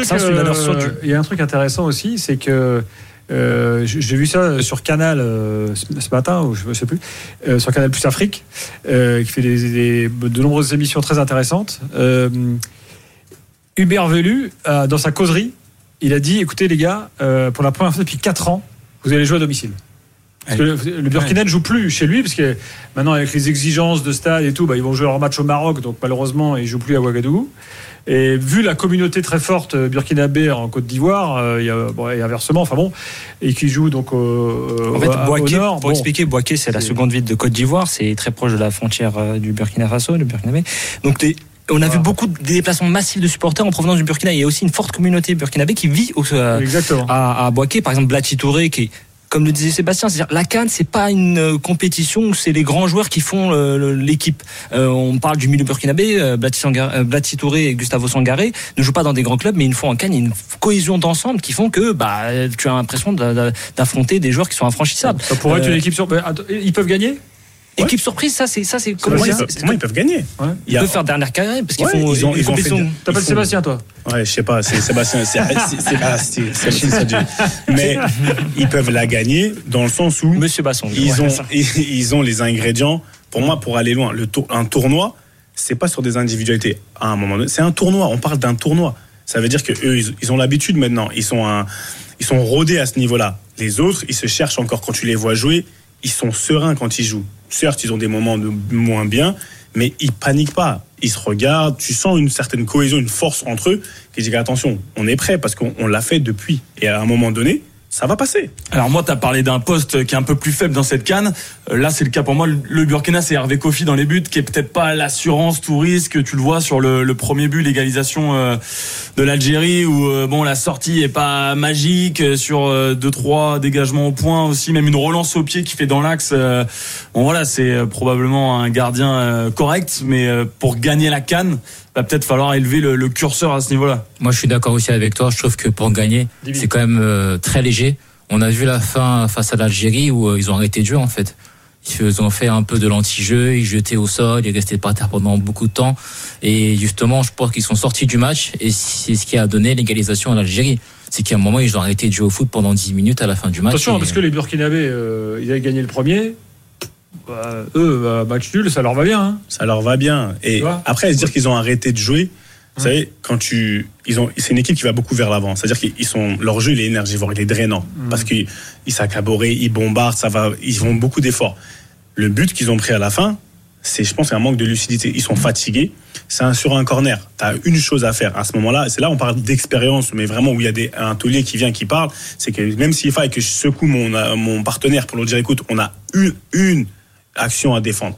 C'est juste ça. C'est que c'est ce manque de lucidité. Tu as des joueurs d'expérience comme Steve Yago, comme Issoufou Dayo, euh, qui auraient peut-être effectivement. À ce plus... moment-là, que ce soit le gardien, que ce soit qui que ce soit, on doit se secouer. Et ça, c'est pas qu'ils ont arrêté de jouer, c'est que sous la chaleur là et sous la compétition, et dans un match, tu domines pas de la tête et des épaules pendant quatre-vingt-dix minutes. T'as des, tu dois savoir gérer les temps forts et les temps faibles. Là, on dit souvent, au début de match, combien de buts ont été marqués dans la CAN dans les cinq premières minutes? Pourquoi? Parce que les gens, ils, ils sont pas prêts. Avant la mi-temps, à la fin du match, c'est des moments clés. Si tu arrives à gérer ces moments-là, c'est là où tu gagnes en équipe, en expérience, et tu deviens vraiment très, très, très solide. Dans un instant, tout sur enfin, l'analyse de l'after sur Tunisie, euh, Mali, euh, plus euh, le match euh, également de la fin d'après-midi entre l'Angola et la Mauritanie, et puis les matchs de demain, euh, et puis euh, vingt-quatre heures plus tard, euh, le Sénégal-Cameroun, euh, parce qu'il y a eu de nombreuses réactions euh, dans tous les sens. Euh, après euh, cette rencontre, l'After CAN revient tout de suite, on est là jusqu'à une heure trente du matin. Le premier podcast de France est en Côte d'Ivoire jusqu'à la fin de la CAN. Messieurs, dames, profitez-en, podcastez-nous. R M C, l'After CAN. Gilbert Brisbois. minuit cinquante-quatre euh, à Paris, vingt-trois heures cinquante-quatre euh, à Abidjan. L'After CAN ce soir avec Sébastien Bassong, Aurélien euh, Tharsin, Mohamed euh, Bradji et Divi, qui est auditeur de l'After, euh, euh, supporter euh, sénégalais. Euh, la Tunisie face au Mali. Les Tunisiens sont pas bien là. Je parle de classement, hein, de, je parle de situation dans le groupe, euh, parce que bah, euh, il va falloir qu'ils gagnent euh, absolument leur dernier match. Et bon, moi je ne sais pas comment. Alors, on va parler du Mali hein, dans quelques instants, mais démarrons euh, rapidos euh, euh, sur la Tunisie, euh, les gars. Le premier match c'était quand même bon, très, très moyen et, et ennuyeux. Le jeu tunisien, c'est toujours, euh, pff, je sais pas, j'ai l'impression que c'était comme remake de la Coupe du Monde, ce qu'on avait vu. Euh, là, les Tunisiens ont un petit point. Euh, donc ils ont perdu contre la Namibie au premier match, je le rappelle. Euh, ils vont jouer l'Afrique du Sud le dernier match, euh, qui aura aussi sans doute euh, obligation de obligation de résultat.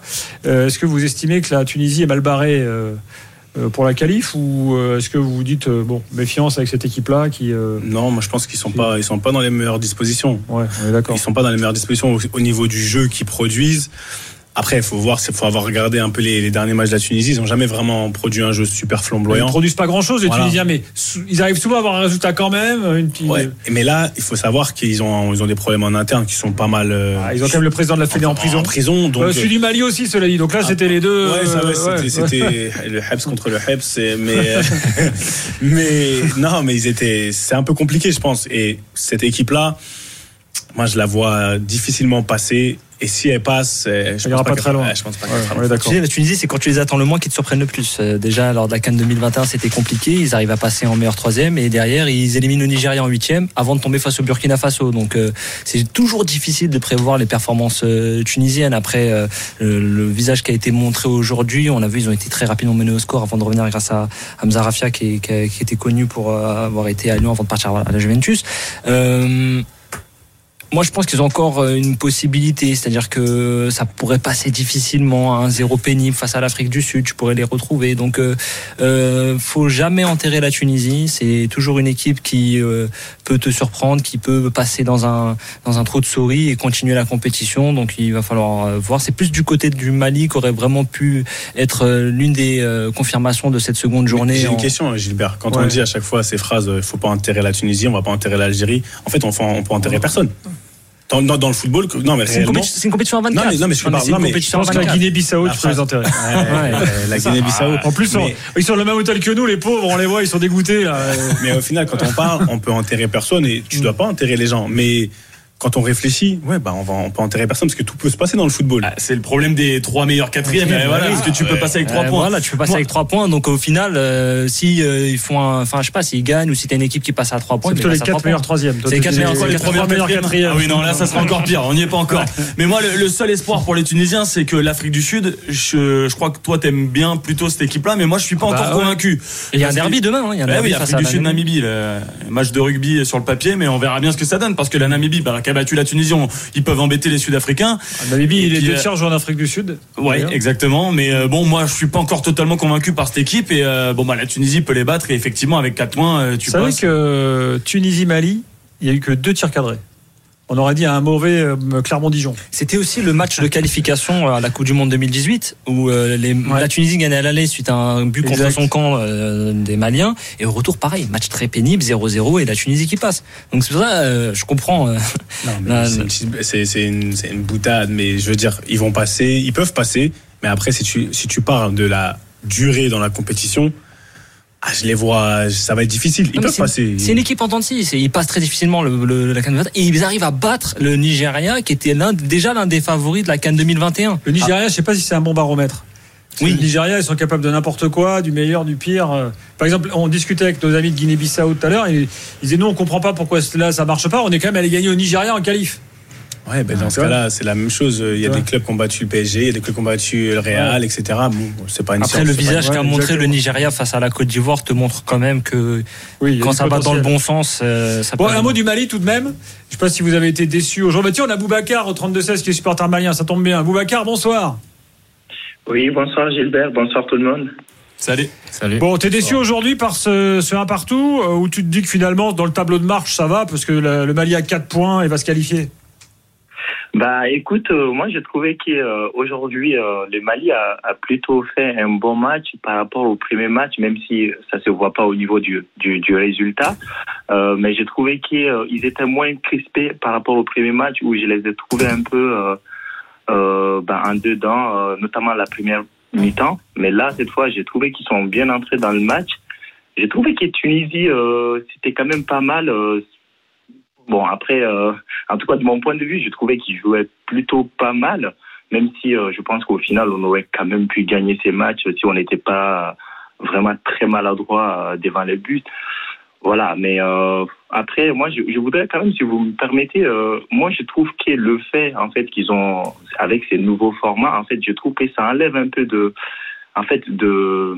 en fait de... Oui, de tension au premier tour, tu veux dire ? Oui, c'est ça, en fait, parce que quelque part, enfin, voilà, je regardais ces matchs, je me disais, bah, de toute façon, si on fait match nul, on est quasiment sûr d'être qualifié. Et je pense qu'à un moment donné, les joueurs, ils se disent la même chose aussi. Ils disent, bon, oui, ok, euh, quoi. Bah, c'est mmh. pas là qu'on va, qu'on va se donner à fond. Donc, moi, je trouve que pourquoi ils auraient pas pu, enfin, ils auraient pu se dire, bah, en fait, si c'est pour ramener d'autres équipes, pourquoi pas, mais ils pouvaient faire des poules où il n'y a que le premier qui est qualifié, par exemple. Enfin, quelque chose de ce genre. Oui, mais ça fait moins de matchs, donc ça fait moins de revenus. C'est, moins... donc, euh, oui, c'est vrai bon, que le voilà. format, le c'est format laisse beaucoup plus place au calcul, laisse beaucoup plus bah, place. Ah ouais, c'est un peu chiant, c'est ah, vrai. Au niveau business, ouais. la C A F, parce que oui, parce malheureusement, Boubacar, ça n'arrivera pas, ne rêve pas. Ouais. Ça, c'est bien dommage, parce que je trouve que les, les équipes, à un moment donné, quand ils gagnent un match, ou même quand ils font deux défaites d'affilée, bah, ils se disent qu'ils peuvent toujours euh, voilà, c'est, c'est les mettre en, en marche. Par, Mais par voilà, cette la... équipe ouais. enfin, du Mali, je, je, en fait, on, est un peu, euh, les, enfin, on fait partie des outsiders, mais en fait, on attend quand même un peu plus de cette équipe. Le Mali fait toujours partie des outsiders, mais il ne gagne jamais. Exactement. Et, et du coup, moi, j'ai l'impression qu'on n'apprend jamais de nos erreurs. En fait, euh, voilà, moi... Par exemple, typiquement, ces matchs, il faut être plus euh, réaliste devant les buts. Enfin, on a, ils ont mis des, des, des ballons à côté qui sont censés en fait, euh, mettre au fond. Et donc, c'est des matchs comme ça. On tombe, par exemple, contre la Côte d'Ivoire ou le Nigeria. Et c'est toujours comme ça. C'était pareil avec, contre la Tunisie, hein, où c'était un match compliqué. Euh, mais du coup, on perd finalement. On ne va pas à la Coupe du Monde suite à un C S C, en fait, un but gag. Et c'est toujours comme ça. Hein. Euh, ah oui, avec le pauvre Sicasso, là, vous vous souvenez qui fait les erreurs individuelles horribles euh, exactement, ouais. Et c'est toujours comme ça, il y a toujours quelque chose qui ne va pas et, euh, et, et je sens que ça va être encore la, la même chose parce que je ne vois pas de progression à ces niveaux-là, je ne vois pas des, des mecs qui sont hyper concentrés du début à la fin et à un moment donné ça va... Ça va ça, moi ça je, va, j'aurais, j'aurais tenté un petit parallèle entre le jeu malien et le jeu burkinabé. Euh, assez dynamique, ça va, ça va, ça part vite devant et tout. Bon, bon c'est plutôt ce que le moi jeu j'aime malien, bien. Il leur manque un. Ils ont un très bon fond de jeu. Ils ont une équipe qui a grandi ensemble. Je connais mmh. très bien Iblis Souma. Ils sont, ils sont vraiment, ils ont vraiment grandi ensemble à travers les sélections. Ce qui va leur manquer, c'est un tueur devant le but. Eh oui. C'est eh un oui. tueur parce que dans la ouais. construction du jeu, dans la possession, dans voilà. Aïdara, ils, ils Aïdara ont... Samasekou, c'est une, une des meilleures paires de milieux africains. Énormément de, de, de percussions, et... comme tu dis, avec comme par rapport à. Un peu comme le, le Burkina Faso. Ouais. Mais oui, mais après, tu peux pas être bon partout. Là, s'ils avaient un, un tueur, quelqu'un qui sait mettre des buts, là, on les verrait, je pense, différemment. Peut-être rajeunir qu'à douter. Et puis, ah il faut, oui. il faut ah, féliciter, bien, hein. et puis, il faut féliciter le, travail, le travail du Mali dans la formation, dans le développement des joueurs. Le Mali, c'est une sélection qui participe régulièrement aux Coupes du Monde de jeunes. On a vu leur performance à la Coupe du Monde U vingt. Il y a une forme de, de régularité. On voit que ça exporte aussi beaucoup de jeunes talents. Même s'il n'a pas été très précis devant le but, c'est Sekou Koïta, c'est quand même pas mal ce qu'il fait en, en, en Autriche. Donc, je pense que c'est aussi une expérience qui va permettre au Mali, petit à petit, de, de gommer, en fait, peut-être ces, ces erreurs de, de, que, qui arrivent quand t'es pas expert. Qui fait qu'on place le Mali en outsider, mais je pense que sur le très long terme, euh, le Mali va vraiment faire partie du top cinq africain. Dans un instant, euh, un mot sur euh, l'Angola face à la Mauritanie, les matchs de demain, euh, et puis Cameroun-Sénégal vingt-quatre heures plus tard euh, dans l'After C A N. On se retrouve dans quelques secondes, à tout de suite. R M C, l'After C A N. Gilbert Brisbois. une heure cinq à Paris, une heure cinq du matin. On est là pour l'After C A N, minuit cinq ici en Côte d'Ivoire. Sébastien Bassong, mais avec nous Aurélien Tharsin, Mohamed Bradji, Bradji, et non pas Moustapha Hadji. Mohamed Ou Moustapha Daleb, t'aurais pu citer Moustapha Daleb. Moustapha Daleb, Daleb ouais. ouais. C'est vrai. Ah, t'aurais kiffé, hein. Ah ouais, légende du Paris Saint-Germain quand même. Tiens, ça me fait penser qu'il y a du Moustapha Daleb dans la revue de l'After, ah. euh, que, que Sébastien a, là, qui, qui est en kiosque, avec un gros dossier consacré à la C A N. Euh, qui, est, qui est magnifique. D'ailleurs, tiens, Julien Metz, notre ami et entraîneur, euh, qui a écrit dans la revue de l'After, euh, a été nommé aujourd'hui comme entraîneur du club rwandais de Rayon Sport, hein, un gros club rwandais. Donc, on le félicite pour euh, euh, ce, ce transfert de coach. Il part de son club congolais pour aller au, pour aller au Rwanda. Il a et... fait un très bon travail à l'A S Oto et je profite de l'occasion que tu me donnes pour le saluer. Exactement. Euh, la revue est en kiosque, hein, euh, partout. Et puis, en plus, vous pouvez vous abonner sur l'after point media pour moins de cinq euros par mois. C'est cadeau. Angola-Mauritanie. Je disais tout à l'heure, on l'a pas vu venir ce match. Euh, les Angolais, eh ben, peut-être falloir quand même euh, les prendre un peu au sérieux. Ces gens-là, ça fait un moment qu'ils n'étaient pas à la C A N. On se dit, bon, ils arrivent un peu dans leurs petits souliers, sans trop d'ambition. Ça... Puis, nous, c'est des équipes, les, les lusophones, on les suit pas trop, quoi, parce qu'on connaît pas les joueurs. Euh... Bon, il y a un joueur extraordinaire, c'est Gilbert Brisbois, hein, bien sûr, il était titulaire. Euh, il a marqué, il a marqué. Quel joueur euh... C'est un joueur local. C'est, voilà, il joue, il joue là-bas, à Luanda. euh, avec un jeune entraîneur portugais euh, également à leur tête. C'est, avec le Cap-Vert, on peut peut-être dire que c'est une des équipes un peu révélation, quoi. C'est un peu une équipe révélation dans le sens où, tu sais, c'est un jeune entraîneur portugais. Il a, il a fait, comment dire, évoluer toutes les catégories de l'équipe nationale. Il a été chez les jeunes, il a été chez les moins de dix-huit, on va dire les, l'équipe, euh, comment dire, Espoir. Espoir. Et mmh. en fait, à chaque niveau, il les a fait aller à la, au CAN. Donc, c'est quelqu'un qui connaît réellement, réellement le pays, réellement la nation et qui a un amour réel pour l'Angola. Donc, à partir de là, c'est pas non plus, enfin, c'est pas une. C'est pas si surprenant que ça. C'est pas si surprenant que, qu'en fait, qu'il arrive à créer une certaine osmose. Après, le, leur niveau réel, je sais pas où ça va s'arrêter, mais c'est, ça fait plaisir de les voir jouer comme ça. Mmh. Ils ont un certain. Une certaine vision du jeu, ils vont vite devant, c'est assez athlétique. Après, c'est, c'est assez friable derrière et dans, tactiquement, mais en tout cas pour le premier tour, pour moi, ça fait plaisir à voir. Ça s'appelle c'est... Pedro Gonçalves. C'est, c'est, c'est un pays ouais. qui a déjà fait une Coupe du Monde aussi, mine de rien, à l'échelle de l'Afrique, ouais. c'est pas deux mille dix hein, non plus, mémoire, veux... euh, ou deux mille six même, ou Togo. deux mille six, t'as raison.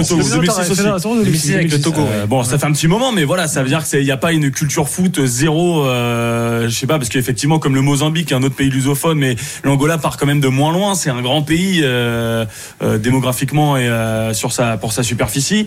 Bon voilà, et puis euh, en plus. Des beaux buts, hein. Ils ont mis vraiment des beaux buts. Et t'as, t'as raison, Gilbert. Et c'était un peu le moment de la sieste cet après-midi. Et puis en fait, tu dis, chaque fois que tu rouvres les yeux, il y a un autre but.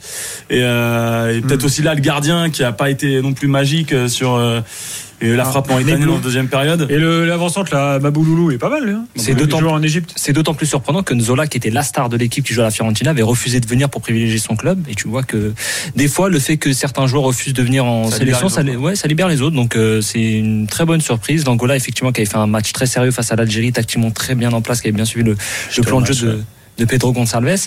Et là, aujourd'hui, on, on aurait peut-être... Bon, après, la Mauritanie marque deux superbes buts sur des exploits individuels, des chevauchés fantastiques, mais ça, ouais. ça confirme aussi la bonne impression que l'Angola avait donnée suite au match nul face au Vert. Voilà, en tout cas, match à but, euh, match à spectacle. Alors, beaucoup plus de buts que d'habitude, Gilbert. Les défenseurs centraux apprécient peut-être moyennement. Ouais. Euh, Sébastien, non, non les... j'apprécie ce qui, les buts. Le, en fait, marquer des buts, c'est bien pour un tournoi. Que tu mmh. sois défenseur, je suis défenseur central, mais. C'est bien, ça donne l'engouement. Je suis sûr, c'était un peu porte ouverte quand même. Ce non, c'est trop porte ouverte même. Ouais. Il y a, après, en tant que pur défenseur, je vois des choses qui, pour moi, sont c'est, c'est des crimes, c'est des crimes. Et parce que même la manière, même le but, c'est le premier but, non, le dernier but angolais de Gilberto. Hum. C'est bon. Avant ouais, qu'il sur frappe, le côté là, non, il y a une balle en profondeur. Et c'est limite, il est un peu comme Bambi, le défenseur, il voit pas trop le ballon. La balle elle arrive là-bas. Il y a des, il y a un peu de, ça tâtonne dans la surface, ça dégage pas vraiment. Ça, c'est un peu sur, c'est brouillon. T'as au moins trois occasions de, on va dire, de dégager le ballon ou de, de trop placer, de faire une intervention. Tu la fais pas. Mm. Et, et il revient avec crochet, frappe encore déviée. C'est bien pour eux, mais vraiment, c'est défensivement très très faible. Après, je tiens à féliciter aussi la, la Mauritanie, coachée par Amir Abdou, qui avait déjà réussi à amener les Comores en huitième de finale. Là, il enchaîne sa, sa deuxième CAN après avoir. Il connaît très bien le pays. Lui aussi, c'est un coach qui a coaché le F C Nouadhibou, qui a travaillé avec euh, la fédération, avec plusieurs sélections, et là, qui est à la tête de la sélection A. Euh, c'est ces sélectionneurs-là, effectivement. C'est un Marseillais, hein, Amir. Oui, Amir, qui est Marseillais. Euh, Donc, euh, qui sont au contact du football au niveau local, qui sont vraiment au contact des joueurs, au contact du championnat, qui arrivent une fois en sélection. Après, là, le président de la Fédé, il est aussi le président de, du club de Nouadhibou. Donc, il a pris le coach et dit tiens, vice-président de la C A F aussi. Tu vas faire les deux, tu vas faire le club et la sélection. Mais ils l'ont pas pris pour rien. Je pense ouais. que vu ce qu'il a fait avec les Comores, d'un côté, je pense qu'il y a un c'est petit vrai. côté qui s'est dit, il sait le faire avec une équipe vraiment, on va dire, même pas outsider, mais une équipe auquel, ouais, une à laquelle, petite équipe, quoi. Une petite équipe, une, ouais. une équipe à laquelle on penserait jamais. Donc pourquoi pas? Il l'a déjà fait une fois, peut-être qu'il peut le refaire deux fois et c'est encore possible. Bon, avant qu'on parle du Maroc euh, demain, j'aimerais euh, qu'on revienne un peu sur le Sénégal-Cameroun euh, ah, d'hier soir. Enfin, enfin. Euh, tout à l'heure dans euh, Génération Africa, là, qui sur sur la chaîne YouTube, ça, ça chauffait euh, euh, entre Charles Ittange, euh, Walid Acharchour, euh, tout ça. On reparlait de, de tout ce qui se passe. Euh, toi, Sébastien, quel bilan tu fais là euh, Quel euh, Bon, parce que euh, tout le monde monte du doigt. Alors, euh, ouais, alors Song, euh, la Fédé, c'est toujours le bordel. Onana, comment se peut-il que tel imbroglio arrive?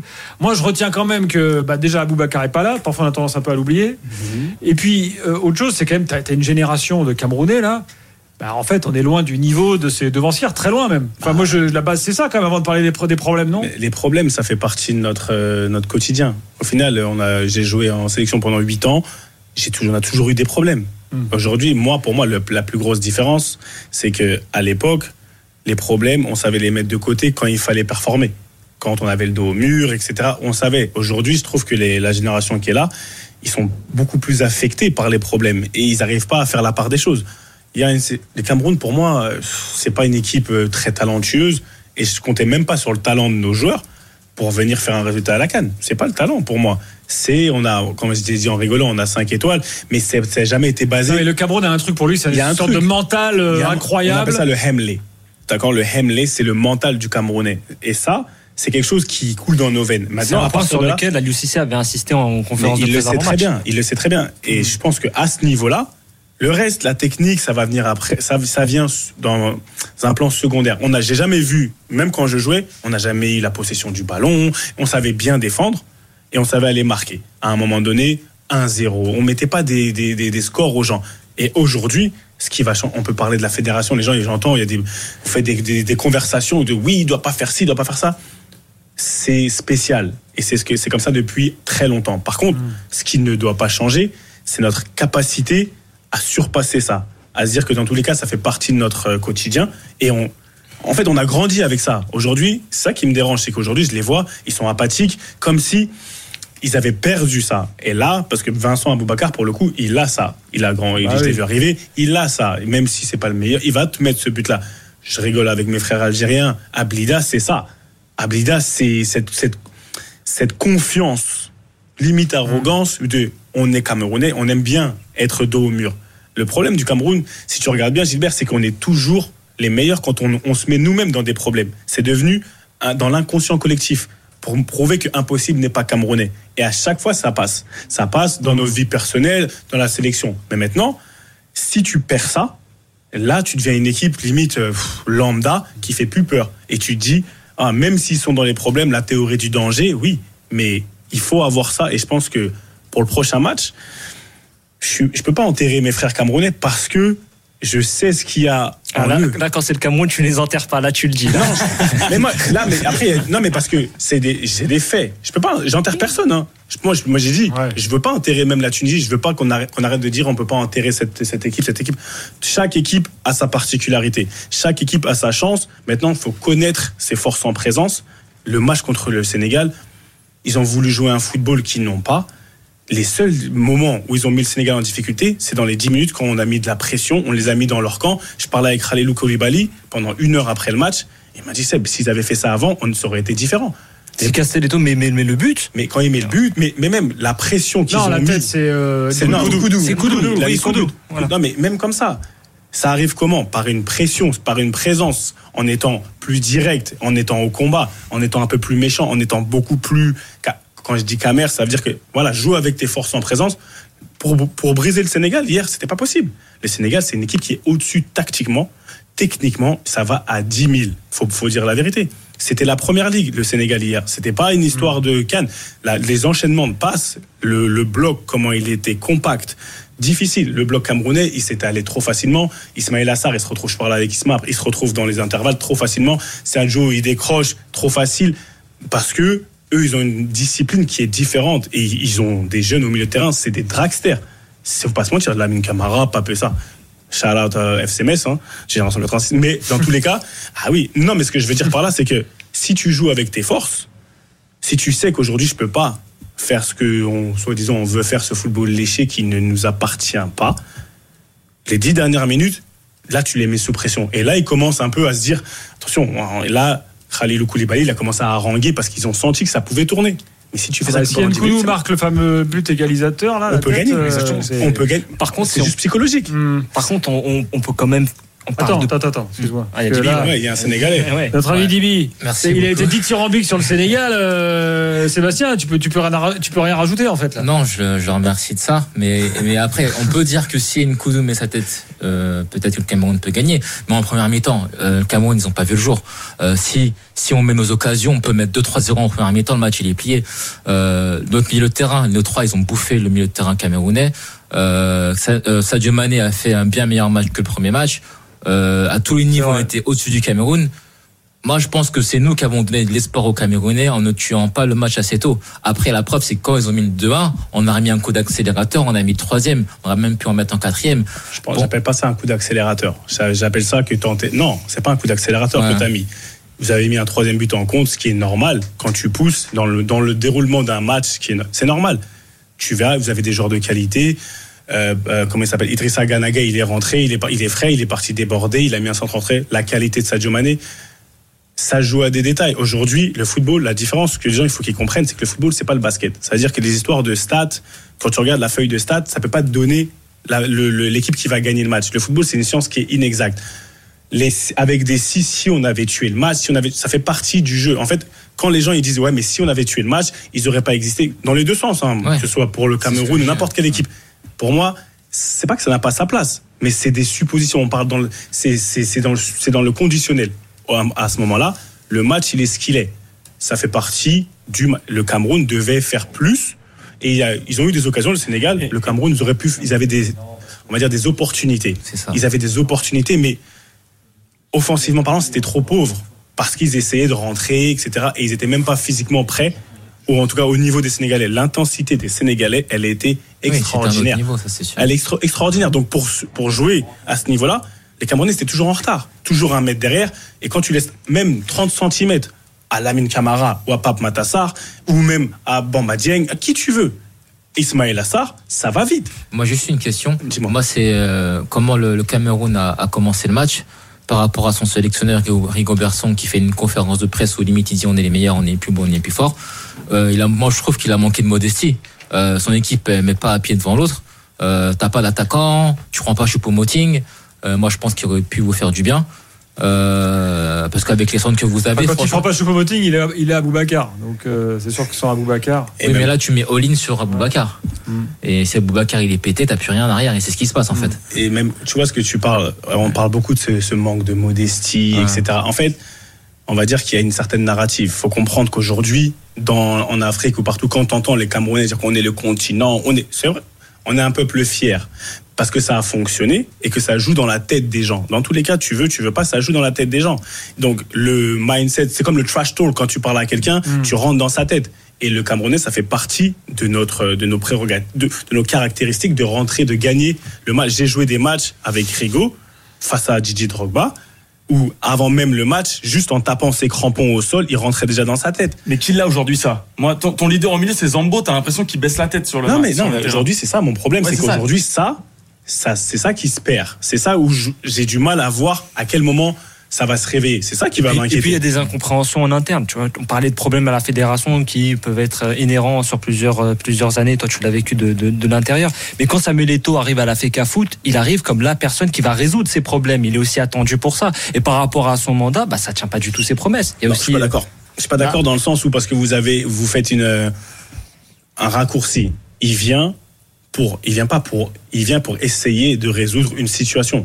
En fait, vous, les gens, ils pensent que parce qu'il vient et qu'il est tout et tout qu'il est, parce que Samuel c'est quelqu'un à tous les niveaux, il va forcément pouvoir régler. Le, en fait, on parle d'une nation, on parle d'une nation. Oui, mais lui-même, lui-même, quand il s'est présenté, il a clairement exposé son objectif. De tu connais un, un, poli- un politicien qui va venir dire que c'est quoi, je vais venir, je vais rien faire dans le pays, mmh. mais on va pas te dire. Mais quand Samuel Eto'o le dit. Tu, tu comprends bien que ça, parti, ça, ça, parti, ça a une autre ah, portée. Mais t'es parti voter. Quand tu vas voter, tu vas voter pour un parti parce qu'il y a un, pro, un programme. Et dans le programme, il va pas dire, bah, tu sais quoi. On va refaire l'histoire de la, de la F E C A Foot parce qu'on voilà. pourrait faire une émission. Je rappelle qu'il y a un bouquin qui est sorti d'un journaliste camerounais qui s'appelle L'Arnaque, euh, en ouais, parlant de Samuel Eto'o. Bon, on pourra y revenir dans un soir sans match. Ouais. Mais euh, là, euh, apparemment, aujourd'hui, il a monté le ton quand même, Eto'o, euh, devant le staff. En disant, en disant les gars, maintenant c'est qui tout double, euh, euh, on se qualifie ou vous dégagez quoi. Bon, non, évidemment, on n'imagine pas que s'il y a élimination, euh, il n'y a pas du changement. Mais enfin voilà, apparemment aujourd'hui c'était un peu chaud quand même. C'était chaud et on pouvait s'y attendre. Mais cette mmh. pression là, moi j'ai, en fait j'ai envie de voir cette pression. Il faut que les gens soient sous pression. Parce bon, que joue la Gambie, euh, qui a priori euh, est pas bien quand même. Là, ce serait vraiment la cata absolue de pas passer, de pas gagner contre ça, la Gambie. Ça serait la catastrophe absolue. Et là, ils ont, ils sont, comme on dit à bien le dire, le dos au mur. C'est là où on va voir ce qu'ils ont réellement dans le ventre. Et c'est pas, c'est, c'est, ça va plus loin que l'histoire des techniques. Et là, on a besoin de voir un, on va dire, un, on va dire une union sacrée. Je ne sais pas si ça va vraiment arriver, mais en tout cas, il y a un intérêt commun. Et l'intérêt commun, c'est que le vert ou jaune, il gagne. Donc à partir de là, qui que tu sois, qui que tu sois, mets ton, ton esprit personnel de côté. Et Samuel, je pense qu'aujourd'hui, il l'a mauvaise. Il l'a mauvaise. Et le problème, c'est qu'il est toujours un peu joueur dans l'âme. Et que quand il, il sort comme ça, il fait des sorties comme ça, c'est le joueur qui parle. C'est celui qui, lui, a toujours gagné, qui a, qui a réussi à retourner des situations. Et dans l'opinion publique, ou on va dire au sein même du staff ou de la délégation, des fois, c'est ça qui peut être un peu mal pris, parce qu'on est très euh, protocolaire en, en Afrique, au Cameroun surtout, mmh. très protocolaire. Monsieur le Président, le Président, c'est pas un joueur. Mmh. Donc, mais lui, c'est un champion dans l'âme. Et c'est ça, je pense que c'est sur ça qu'il lui-même, des fois, il doit, il doit, c'est pas qu'il s'oublie un peu, mais c'est plus fort que lui, c'est dans les émotions. Et c'est sacré des déséquilibres. Alors justement, sur la Gambie, il y a des déclats d'un joueur guinéen hier là, qui fait le tour. Là, c'est euh, Agibou Camara. Je cite, l'équipe gambienne est nulle. Ils ont fait que de défendre pendant quatre-vingt-dix minutes. Leur entraîneur qui ferme sa bouche et qui donne des leçons à ses joueurs. Pam, apprends ça. Je pense qu'il s'est passé entre eux. Mais... C'est ah, qui voilà. dit ça euh, Agibou Camara, euh, le, le Guinéen. Ah, bah ouais. Euh, et Aliou Cissé, alors des news. Hier, hier soir, Aliou Cissé a été... Euh, hospitalisé, euh, alors il a fait un malaise et puis là aujourd'hui tout va mieux, il est, il est à nouveau avec, euh, avec son équipe, euh, donc euh, voilà les dernières infos. Je sais pas, Dibi, c'était les trucs en plus. J'ai entendu euh, problème gastrique. Ouais, ouais, c'est, ouais, ce, c'est, qu'on, c'est ce qu'on a dit. C'est le même problème qu'il a eu au Qatar. Bon. En fait, il a, il a eu un problème gastrique.